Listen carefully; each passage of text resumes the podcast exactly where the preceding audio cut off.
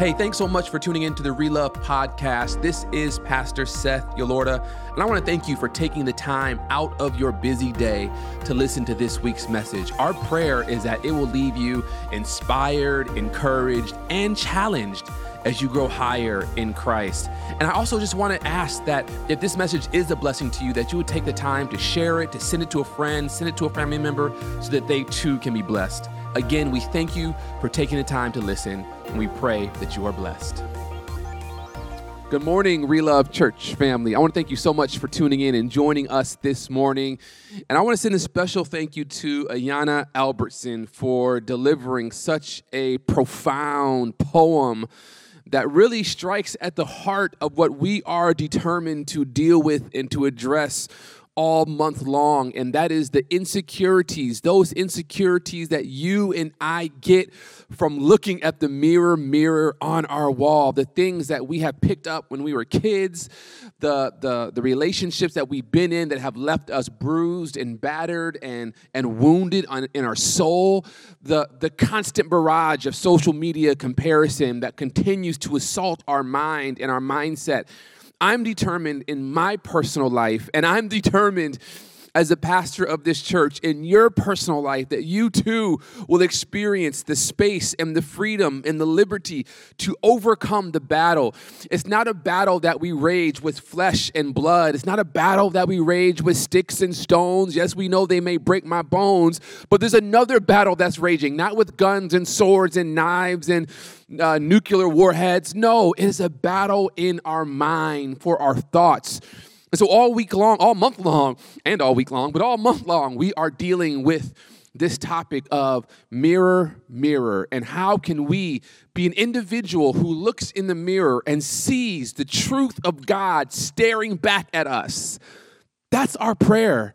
That's my prayer for you. So, no matter where you're watching this from or listening to this from, whether it's this weekend or next week or next month or next year, my prayer is that through this series of messages that you would find the strength, the truth of God's word that will allow you to overcome whatever defeating lies and defeating thoughts the enemy is trying to tell you. Now, before we have a word of prayer, this morning, I just want to remind you that last week we dealt with the topic of we are no longer slaves and how that because of what Christ has done on the cross, Romans 6, that we now are free to choose. And I don't know how that message resonated with you, but for me, it is still resonating as a liberating message that I am now free to choose which, not just which path I want to take, but I'm free to choose which direction I want my thoughts to go because this is the truth of the matter is that you cannot live a positive life if you have negative thoughts. I heard one pastor say and I had to just take it as my own. You cannot live a positive life with negative thoughts. And so we are here to remind you and to teach you and to educate you and to let you know that you are free to choose, that you do not have to be a slave to the enemy any longer. Well, today we're going to dive into the Word of God, and I have a number of texts that we're going to look at. And I, I, I pray that you take some paper and some pen, a notepad, or your computer, and that you take notes with me because this is not a message that's going to make you shout real loud, but this is a message that I hope will make you think and reflect. And that after that reflection, you will come away feeling empowered, come away feeling convicted, come away feeling as though you have what it takes to overcome the lies the enemy is sowing into your life and has sowed into your life. So let's pray together. Spirit of the living God, I thank you for a chance to open your word again. And as we open your word, I pray that you would open our hearts, speak to us, teach us. In Jesus' name, amen. So, you know, one of my favorite places to hang out is Clubhouse. If you don't know what Clubhouse is, don't worry about it. it is actually an app. It's not a club, don't worry. It's not a real club. It's a it's an app on your iPhone uh, where you can join in several conversations and you can be talking to people all over the world or you can have a conversation. You and I could be talking, and other people could be listening.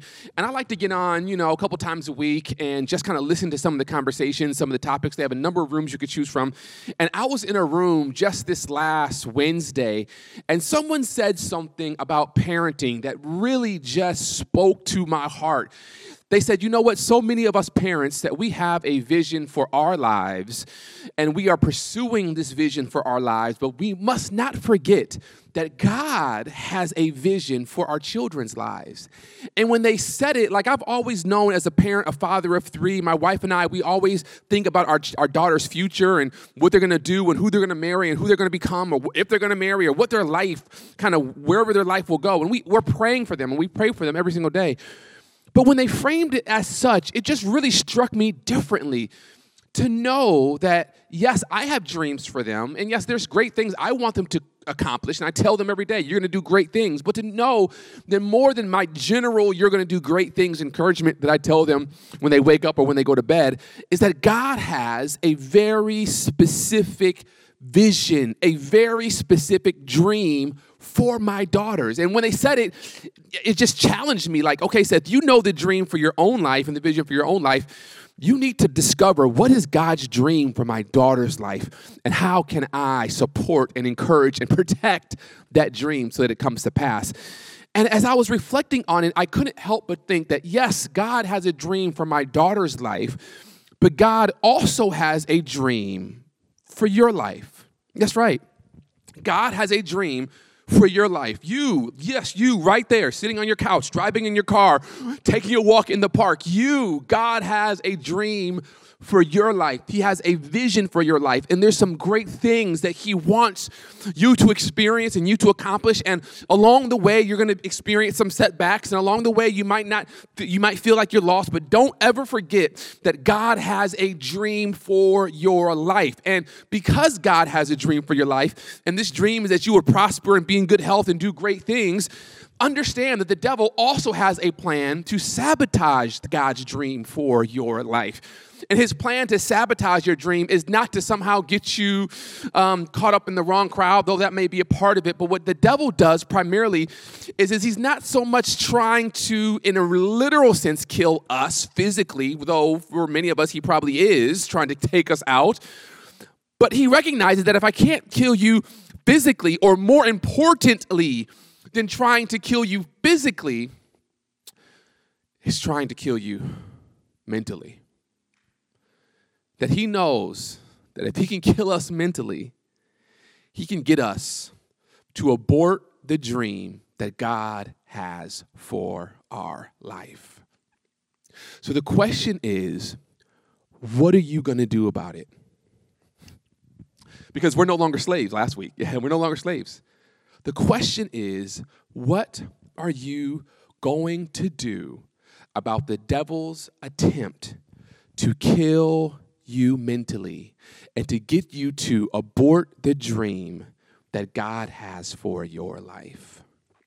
Well, I want to take you to the Word of God, and we're gonna and we're gonna go all the way back to the beginning of Genesis in chapter 1. And I have three passages that we're going to look at Genesis chapter 1, Genesis chapter 2, and Genesis chapter 3. And they're kind of long, so I, I want you to read along. They're going to be on the screen down below.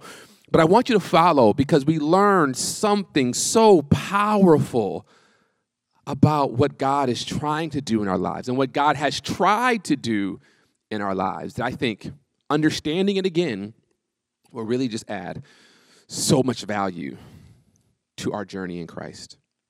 Genesis chapter 1. I'm starting with verse 26, and I'm reading from the New Living Standard, New Living Translation. The Bible says, Then God said, Let us make human beings in our image to be like us. They will reign over the fish of the sea, the birds of the air, the birds in the sky, the livestock, all the living, all the wild animals on the earth, and the small animals that scurry along the ground. So God created human beings in his own image. In the image of God, he created them, male and female, he created them both. Then God blessed them and said, Be fruitful and multiply. Fill the earth and govern it, and reign over the fish in the sea, the birds in the sky, and all the animals that scurry along the ground. That's Genesis chapter 1, verse 26 through 28. Fast forward to Genesis chapter 2, verse 19. It says, So the Lord God formed from the ground all the wild animals and all the birds of the sky. He brought them to the man to see what he would call them. And the man chose a name for each one of them. It's almost like in Genesis chapter 1, God speaks in broad, general brushes. Hey, let us make man in our image. We're going to do this. Then they're going to reign and, be fruitful and multiply. And then in Genesis chapter 2, God zooms in and almost like he's telling us the exact same thing, but just with a little more detail. He says, He brought to them the man to see what he could call them, and the man chose a name for each one of them. Verse 20, he gave names to all of the livestock, all of the birds of the sky, all of the wild animals, but still there was no helper just right for him. Verse 21, so the Lord God caused the man to fall into a deep sleep. And while the man slept, the Lord God took out of the man's ribs and closed up the opening. Good. The Lord God took one of the man's ribs and closed up the opening. Then the Lord God made a woman from the rib and he brought her to the man. At last, the man exclaimed, That's what I said at my wedding day. At last, the man exclaimed, This one is bone of my bone and flesh from my flesh. She will be called woman because she was taken from man. This explains why a man leaves his father and mother and is joined to his wife, and the two are united into one. Now, the man, verse 25, and his wife were both naked, but they felt no shame. Let's keep reading chapter 3, shall we? The serpent was the shrewdest of all the wild animals the Lord God had made. Verse 1. One day he asked the woman, Did God really say you must not eat the fruit from the tree from the trees of the garden? Of course we may eat fruit from the trees in the garden, the woman replied. It is only the fruit from the tree in the middle of the garden that we are not allowed to eat. God said, You must not eat it or even touch it. If you do, you will die. Verse 4. Oh, you won't die, the serpent replied to the woman. God knows that your eyes will be opened as soon as you eat it, and you will be like God, knowing both good and evil.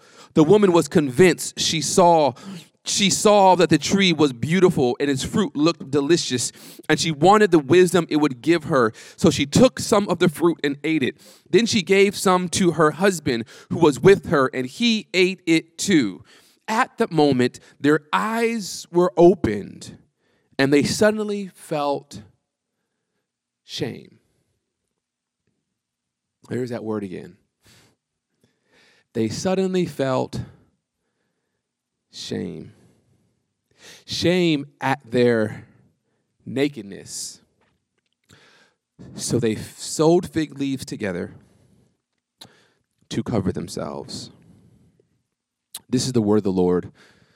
Praise be to God. Now, what's so interesting to me about this passage, and I love this passage because it really gives us the, the, the, the, the landscape, the lay of the land. It really gives us the foreground to exactly what was going on, or the background rather, about what exactly was going on um, that our parents, our foreparents, Adam and Eve, got caught up in this precarious situation that even today we still find ourselves in. Here, Adam and Eve are in the garden and everything is good, and God comes down and God says, You know what? We're going to make man in our image. We're going to bless them. They're going to do great things. They got, I have a dream for them. I have a vision for them. Let, let them be fruitful and multiply. And they find themselves living the good life. And then all of a sudden, one day, they find themselves partaking of the fruit that God tells them not to take. And from that day, we have not been the same. And y'all know exactly what I'm talking about. All types of drama and foolishness and sin and pain and heartache and anxiety and depression and all manner of evil has come forth from that one decision that they made. Now, now, before we step too deep into the fall of what happened in Genesis in chapter 3, like I said, Genesis chapter 1 gives us a really broad overview of what was taking place. And then it zooms into Genesis chapter 2, which gives us a little more detail.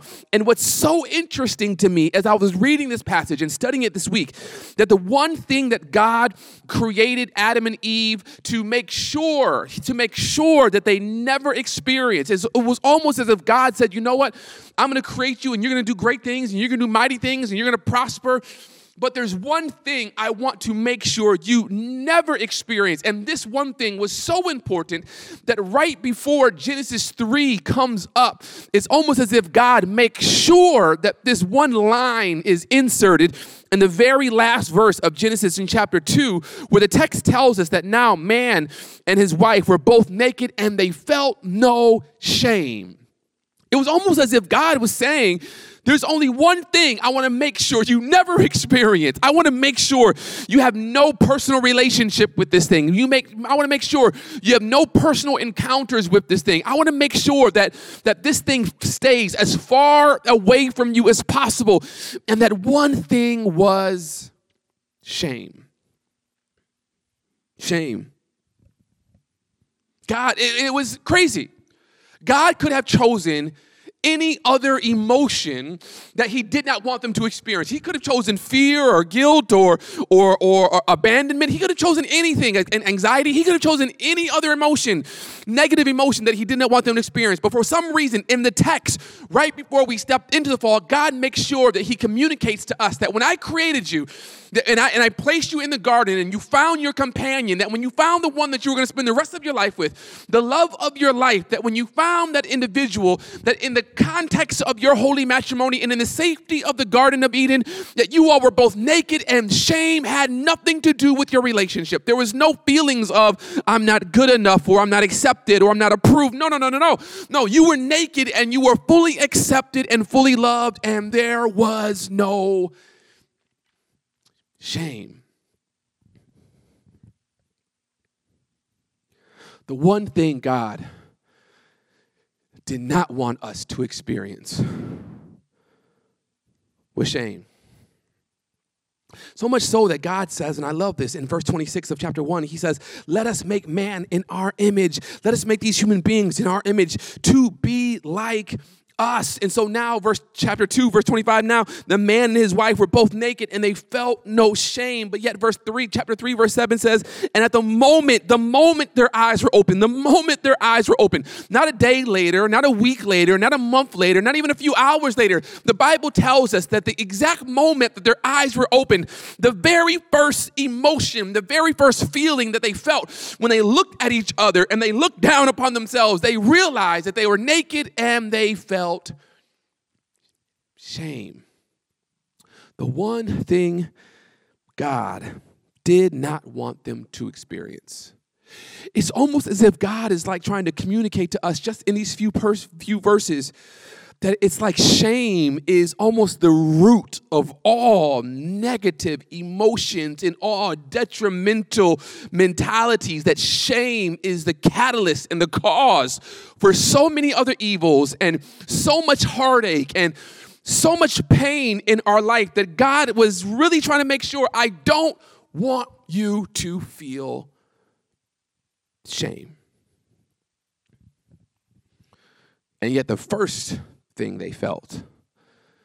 When they chose to be disobedient, when they chose not to listen to God, and they stepped outside of God's counsel and outside of God's will and outside of obedience to God's word, the very first thing that they experienced was shame. And you, like me, like our original four parents, have also experienced, and for many of us, we have lived with the weight of shame. Like, like a cloud that just hovers over us shame bears its, its dark shadow, casts its dark shadow over our lives and all of our behavior and much of how we interact and much of how we see this world is seen through the lens of this shame. So many people are living under a cloud of shame. Shame is that painful emotion that often results in the paralyzing conviction that I am not worthless, that I have no value to others or to God, that I am unacceptable and altogether deserving of disdain and rejection. Let me read that definition again, and I'm going to put it on the screen for you. Shame is the painful emotion that often results in the paralyzing conviction that I am worthless, that I have no value to others or to God, that I am unacceptable and altogether deserving of disdain and rejection. This is what shame does. You see, shame is essentially that belief that, that takes that takes our mistakes a step further. So I might make a mistake and I might I might touch the stove when it's hot or I might say something I shouldn't say to my spouse or I might do something I shouldn't do or I might go someplace I shouldn't go and I, and I recognize it's a mistake. Oh, I shouldn't have cheated on my test. I shouldn't have lied to my friends. I shouldn't have stolen that thing from the store when I was working as a teenager and I made these mistakes. But shame doesn't just take the mistakes that we make and then and then get us caught up in the mistakes, but what shame says says is not only have you made mistakes, but same shame says you are a mistake. Yeah. Shame at its core is misplaced judgment. So it's almost as if I think about this microphone, even in my hand, and I can say, you know what, this microphone is wrong and judge, and this microphone is sin, and, and I'm going to place judgment on this microphone. But yet now, because I'm holding the microphone, and the microphone is a part of who I am, and I've embraced the microphone, now that judgment is now resting on me, and I am taking upon myself an identity that, that, that, that God never intended me to take upon. Shame at its core is misplaced judgment. Where it's no longer the act that is condemned, but now the actor is condemned. And I feel unloved. I feel like I am not approved. And so, because there is this deficit in my life, and there is this feeling of un, un, un that I'm not good enough, that because there is this feeling that I'm not accepted, I spend my life looking for approval because my condition before God is that I am unacceptable. I spend my life trying to trying to get God's approval, trying to get my friends' approval, trying to get my loved ones' approval. I spend my entire life doing things because I feel like I am not enough. Therefore, I must do more. I have to acquire more. I need to drive faster cars, have bigger houses, date prettier girls, have more money in my bank account. I have to do more so that somehow I can gain the approval of my family and friends so that they will accept me and that will they will quiet this voice in my mind that says, "Seth, you are not enough. Seth, you are not enough. Seth, you are not enough." You you as an individual, who you are, when you look in the mirror, doesn't matter how much your wife tells you she loves you or your daughters tell you they love you, doesn't matter how much your church says, oh, you're doing a great job. When I look in the mirror, the voice that comes back to me is, you are not enough. Therefore, do more. That's what shame does. Shame leads us to believe that there's something fundamentally wrong with us. Yeah. And so in my marriage, I'm looking for approval. And in my relationships, I'm looking for approval. And I go to social media looking for approval. And if not enough people like my posts, and if not enough people retweet my, my, my stories, and if not enough people um, drop into my DMs, and I must feel as though, well, I'm not good enough, or maybe I'm not enough. And there is shame I think I'm going to post a picture, and I when I take the picture and I look at the picture, I was like, oh no, this doesn't meet my approval because this might not get the reaction that I'm looking for from those who are following me. And all of that, all of that foolishness is driven by shame.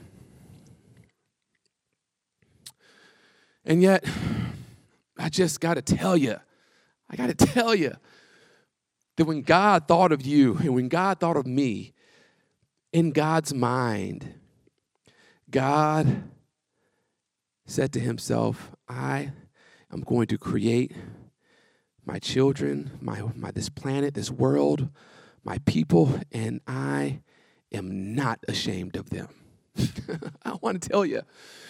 In fact, God, God, I mean, if you just read the text, Genesis chapter 1, we just read it, it says, Let us make man in our image. God says, I'm going to step down and I'm going to make man in our image. And then the verse 28 of chapter 1 tells us, Man, be fruitful and multiply, fill the earth and govern it, reign over the fish in the sea and the birds in the sky and the animals that, that scurry along the ground. That when God created us and when God designed us, God said, Number one, I'm going to make you in my image. You're going to look like me and talk like me and, and, and smell like me and act like me and be like me. You will be enough because because I'm enough. And then God said, Not only am I going to make you my image, but I'm going to make you a producer like me. No, no, no, no, no, no, no. You're not a consumer, right? I'm going to make you a producer like me. Be fruitful and multiply. And that is the expectation that God has upon all of our lives that we will be fruitful and multiply, that we will be producers, that we will be creatives, that we will be innovators, that we will not be so, so consumed with, with, with consuming material goods or consuming media, uh, uh, uh, media information, media technology. No, that we will be individuals who, who multiply, that we are, we are at our core, we are fruitful. Yeah, yeah, yeah. And that fruitful is not just a fruit of the spirit, fruitful of love and joy and peace, but no, God wants us to create. He wants us to produce. This is who God has created us to be. So much so in John and chapter 15 in verse 8, he says, This is my Father's glory, that you bear much fruit. God looks at us and he says, Listen, I want you to be producers. However, the devil, understanding that, fundamentally knows that God created you in his image and God created you to be fruitful and God created you to be multiplied, and that he has to somehow sabotage our fruitfulness and sabotage our ability to create and to produce. And so he sows seeds of shame into our life for one purpose and one purpose alone. Shame threatens our fruitfulness it threatens our fruitfulness. Shame is the one thing that will stamp out the image of God in us. Because if I am if I am ashamed of who I am, then I will do what my first parents did. I will hide. Yeah. You see, the Bible tells us in John chapter 10 and verse 10 that the enemy, the thief, the enemy, the thief, the enemy, the thief, that he has one purpose, and that is to steal, kill, and destroy. I've talked about this before, but I got to remind you he has one purpose to steal, kill, and destroy. And he recognizes that if he cannot get our soul, that he will get our fruitfulness. He said, I might not be able to kill you. I might not be able to take you out. I might not be able to put you six feet under. I might not be able to actually kill your life and destroy your soul, but I can destroy your fruitfulness. And I destroy your fruitfulness by sowing seeds of shame into your mind. I plant them into the flower bed of your life. And over time, that shame grows and leads you to feel as though you're not enough and you're, and you know, and, and you're not good enough and you're not approved and you're not accepted and you're not loved. And so as a result, you do what our parents did. You hide from God. You hide your gifts. You hide your fruitfulness. You hide your creativity because you are ashamed and afraid that no one will accept you. And yet, what's crazy is that God said, I will make man in my image, and he, they will bear fruit that in your DNA, and I'm not talking about the DNA you got from your parents, I'm talking about the DNA you got from God, that in your DNA is fruitfulness. And so it's almost as if we are going to bear fruit no matter what the condition. Uh, if we believe in the abundance of God and we believe in the truth of God and we believe in the word of God, then we will bear fruit out of that abundance, and that fruit will be love and joy and peace and long suffering and goodness and gentleness and meekness and faithfulness.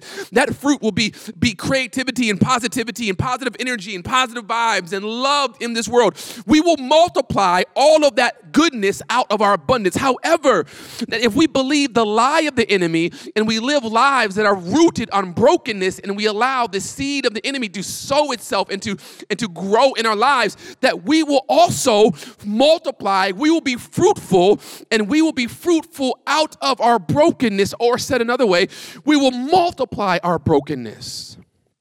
And when you multiply your brokenness, what inevitably happens, it leads to pain and heartache and anxiety and depression and fear and guilt and all of these other negative emotions that are all rooted in this core construct we call shame. You're going to bear fruit one way or another because you were created in the image of God and in your DNA is fruitfulness.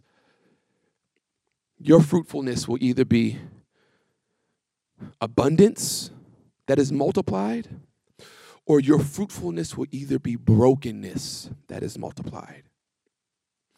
Every single individual in this world is a fruit bearer.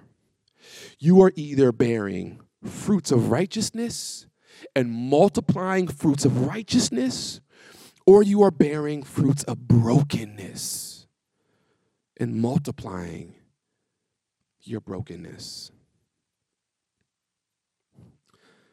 Shame says, I have to be I have to be more. Who I am is not good enough. So therefore, I have to be more. This is exactly the same thing that that Lucifer, the devil, did to Jesus when he took Jesus up in Luke in chapter 14. And one of the three temptations that Jesus experienced in the wilderness, he took Jesus to the top of the temple of Jerusalem and he said, Jesus, look down, see all these people. He says, Jesus, if you jump off, the scriptures say that, you're, that the angels of the Lord will come and they will protect you and guard you and they will hold you up in your hand so that you won't even hurt your foot on the stone. The devil was attempting Jesus to say, you know what? Jesus, here's a way where you will get the approval of everyone one that you want. Let me take you up to the very top of the temple where down below you can see the throngs, the hundreds, maybe even thousands of individuals who are down below the temple doing their business and going to and fro. If you throw yourself down, all these thousands of people will be able to look up and see you gently just floating down, being kept by the angels, and everyone will approve that you are the Messiah. This was the exact same temptation that the devil brought Jesus. You don't have to be ashamed of who you are. I can make sure you get everyone's approval. You see, people who are enslaved to shame are constantly apologizing to others for who they are. They feel small. People who are enslaved to shame, they feel flawed. They feel like they're never good enough. They live under a crippling fear of never measuring up, of never pleasing those whose love and respect they desire. This results in efforts of working harder to compensate uh, for feelings less than everyone else and feeling less than everyone else. When you are enslaved to shame, you feel like there's something you have to constantly do to get people's approval because shame says that you are inadequate and the shame that you experience may have been passed down from a parent. It may have been passed down from a from a from a boyfriend, from a girlfriend, from a friend, from someone who looked at you and said that you're not enough. And I just want to tell you if someone looks at you and says you're not enough, that person is of the devil, and you need to leave them real fast, quick, and in a hurry because I refuse to listen to anybody who will look at me and say, You are not enough, because my Father in heaven tells me that I am enough because I was made in his image. You see, shame, shame has this, this multiplying effect in our human soul. You know, that those who, who, who feel shame, they, they, they hide, they, they create walls of protection that they that they build around their lives and they hunker down and hope no one will see them. No one will truly see their true self. They are terrified of their true self. They will that they will be seen and that they will not just be seen but they'll be seen and that they'll be rejected and so they hide behind these walls, hoping that somehow you won't truly see who I am at my core. They're convinced, they're convinced that if someone were to see them for who they really are, that they would be repulsed and disappointed by them. So they are led to be less than their true self they deliberately stifle whatever strengths they have. They sabotage their own potential. They, they say to themselves, whatever I do, don't be vulnerable, don't be authentic. It's dangerous because at the end of the day, if you truly show people who you really are, they might not accept you. And that's what our parents did. Yeah, yeah, yeah. Adam and Eve, right? Parents. Genesis 3 said, the moment their eyes were opened, they suddenly felt shame at their nakedness. And so, what did they do? They sewed fig leaves together to cover themselves. They said to themselves, I am not good enough. I see my nakedness. I am ashamed of who I am. Let me do something to hide my mess. Let me do something to hide me, my mistake. And at that moment, shame was embedded in their soul and has been passed down to us from one generation to the next. And as a result, I believe, of what happened in the garden on that day, all of us, you, me, your mama, my mama, your daddy, my daddy, all of us have what we call a negative bias. All of us have a negativity bias. Yeah, a negativity, negativity bias, also known as a negativity effect, is a notion that even when of equal intensity, things of a more negative nature have a greater impact or effect on our psychological state and processes than, than mere neutral or positive things. So you can go through your entire day and you can have seven positive experiences and just have one negative experience.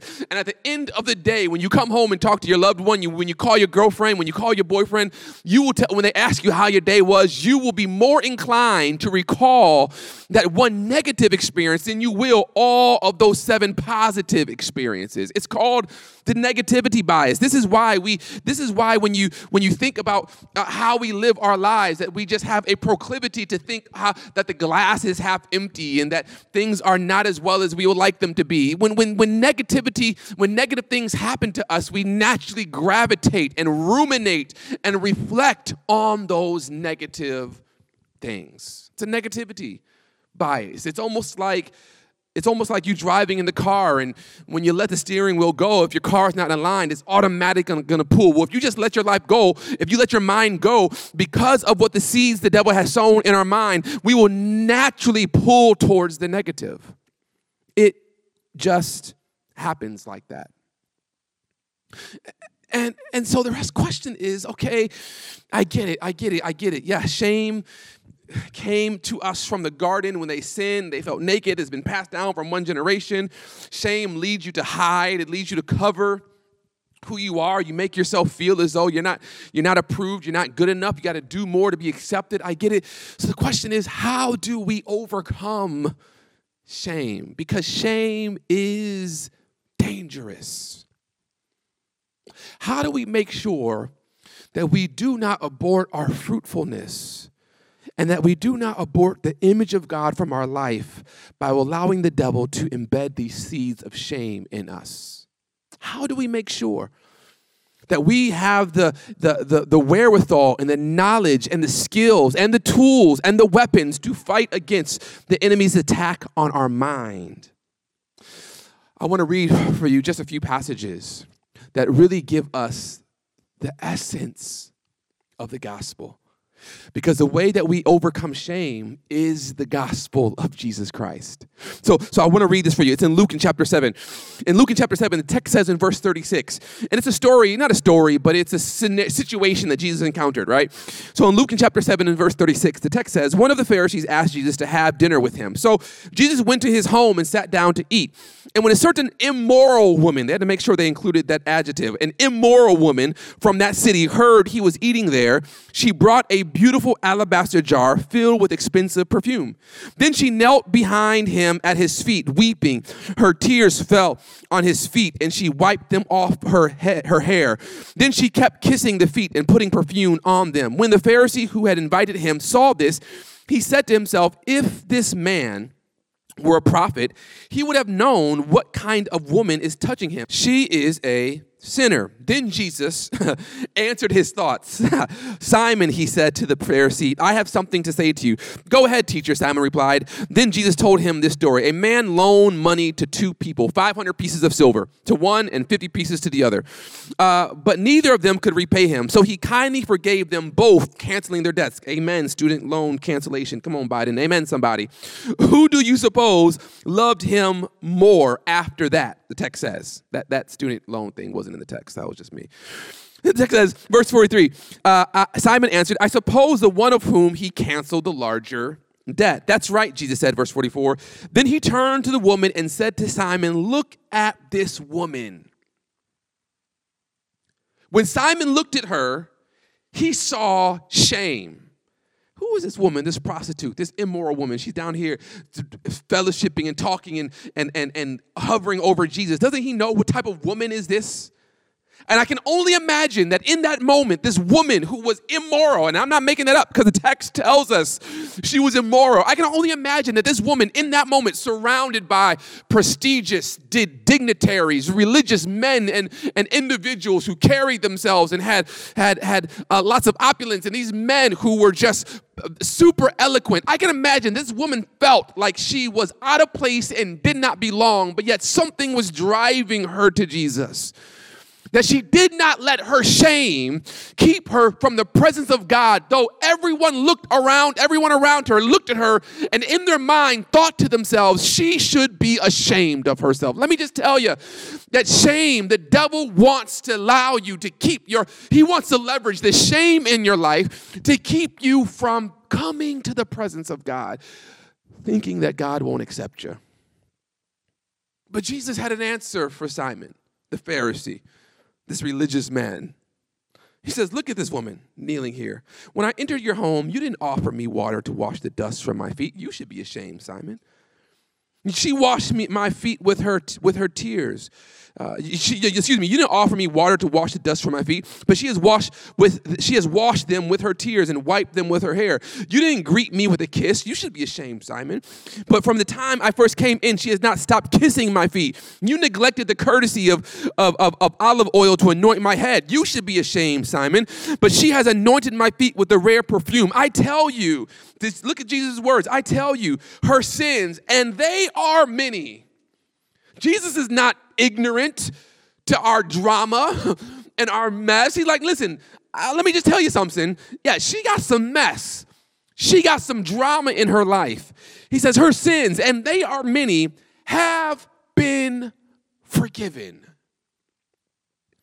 So she has shown me much love, but a person who, who is forgiven little shows only little of. Then Jesus said to the woman, Your sins are forgiven.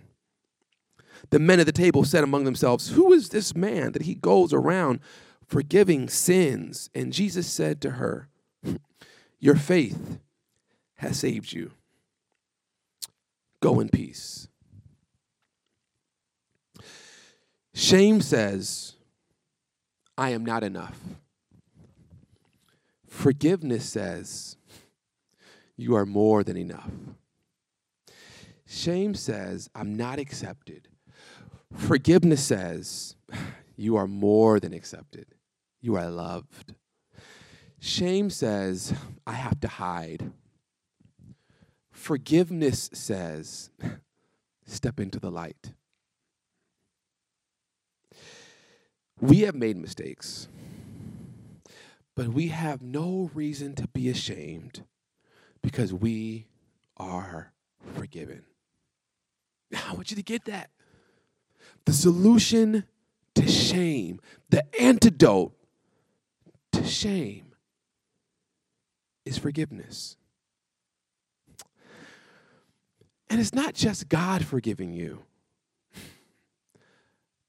but it's you forgiving you. You see, when you no longer live under shame, you can take the deepest darkest parts of your life and you can share them with others. Because I'm not ashamed. I'm not ashamed because I've been forgiven.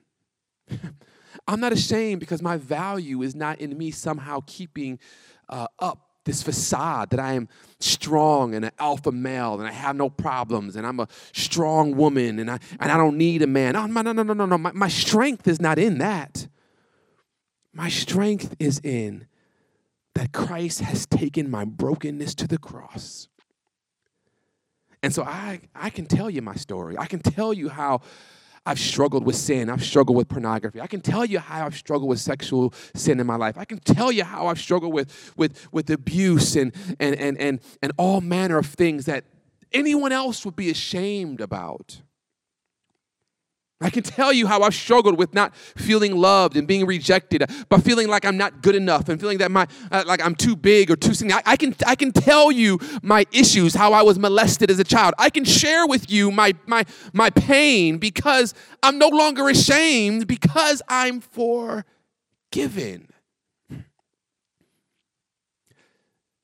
If you have not reached a point in your Christian journey, hear me now if you have not reached a point in your Christian journey where you can open your heart to your loved ones and you can share with them the pain of your past, maybe it's because you're still ashamed of the pain of your past. And the reason why you are still battling the shame is because you have not yet accepted that you have been forgiven. Or maybe it's because you have not yet extended forgiveness to the one who inflicted that pain. And so in your life, you are hiding behind a tough man facade. You are hiding behind a strong, independent woman facade. I got it all together facade because you have not yet experienced forgiveness. And in this moment right now, I want to let you know that God forgives you. And He just doesn't forgive you, but He forgives whoever did that to you. And that He wants to invite you into His forgiveness.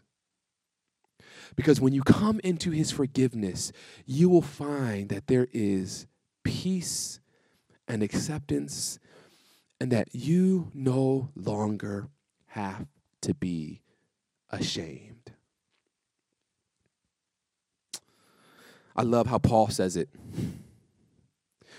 For you did not receive the spirit of slavery to fall back into fear, but you have received the spirit of adoption as sons by whom you cry, Abba, Father. The Spirit Himself bears witness with our spirit that we are children of God and have nothing to be ashamed of.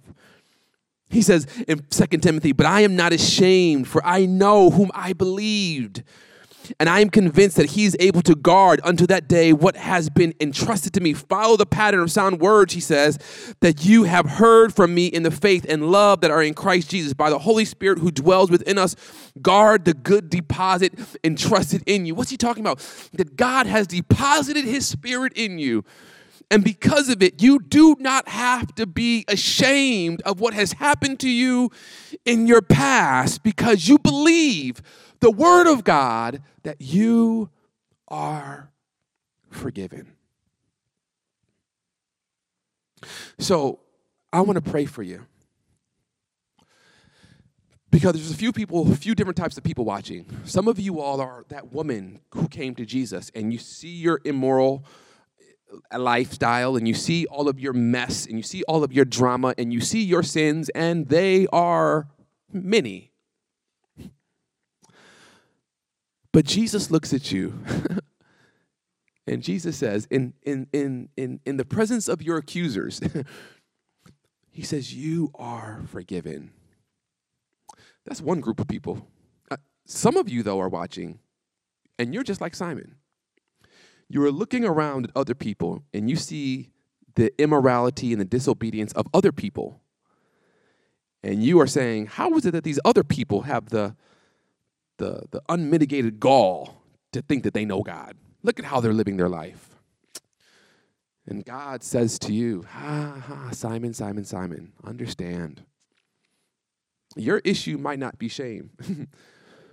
you have another issue that we're going to deal with next week. you have the issue of guilt. But if you battle this thing called shame, I want to tell you there's forgiveness for you. So, in this moment right now, I want to invite you to just bow your heads with me and open your hearts with me.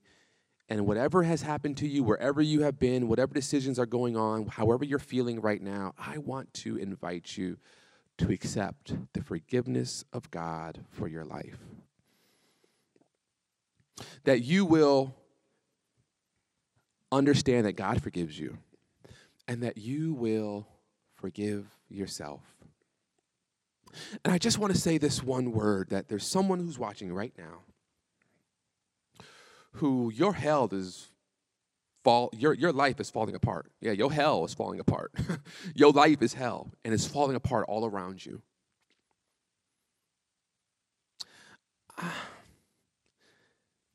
And there's some stuff that you're holding on to that you haven't let go of. And the stuff that you're holding on to that you haven't let go of is causing you much pain. I want to encourage you to let it go. I don't know what it is, and I don't know who I'm talking to, but I'm talking to you.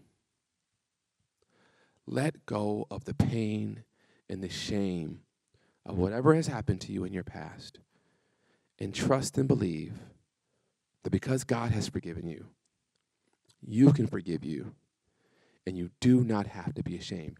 You now, you can tell your story. You can tell it because you have nothing to be ashamed of. Let me pray for you. Father in heaven, oh, the devil has lied to us again. He has come sowing seeds of shame into our lives. It's a byproduct of disobedience, God. We, our parents, foreparents, didn't listen, and they quickly realized the cost of that one choice they made. And we have been paying the price ever since. But Jesus, Jesus came to deliver. And your word tells us that there is now no condemnation. There is now no, no, no shame in Christ. We don't have to live condemned. We don't have to live under the weight of shame any longer because of Christ. And so, Lord, my prayer is for that, that, that, that brother, that sister, that mother, that father, that parent, that child who is listening right now, wherever they are, God, my prayer is that you would just step into their life, that you would step into their world, and that you would let them know that they are no longer slaves, that they are forgiven. And because they are forgiven, they can share their story, they can share the pain of their past, because it is no longer their present pain. It is past pain that you have forgiven, that you have healed and they can go forward and they can live a life of abundance and beauty and grace and power and purpose because of what you have done for them. Father, the devil is always attacking our mind. But may we just bring all of those thoughts captive and bring them into submission to your word. That we were made in your image and that we will multiply abundance and goodness and grace and peace all the days of our lives. This is my prayer for your people. In Jesus' name, amen.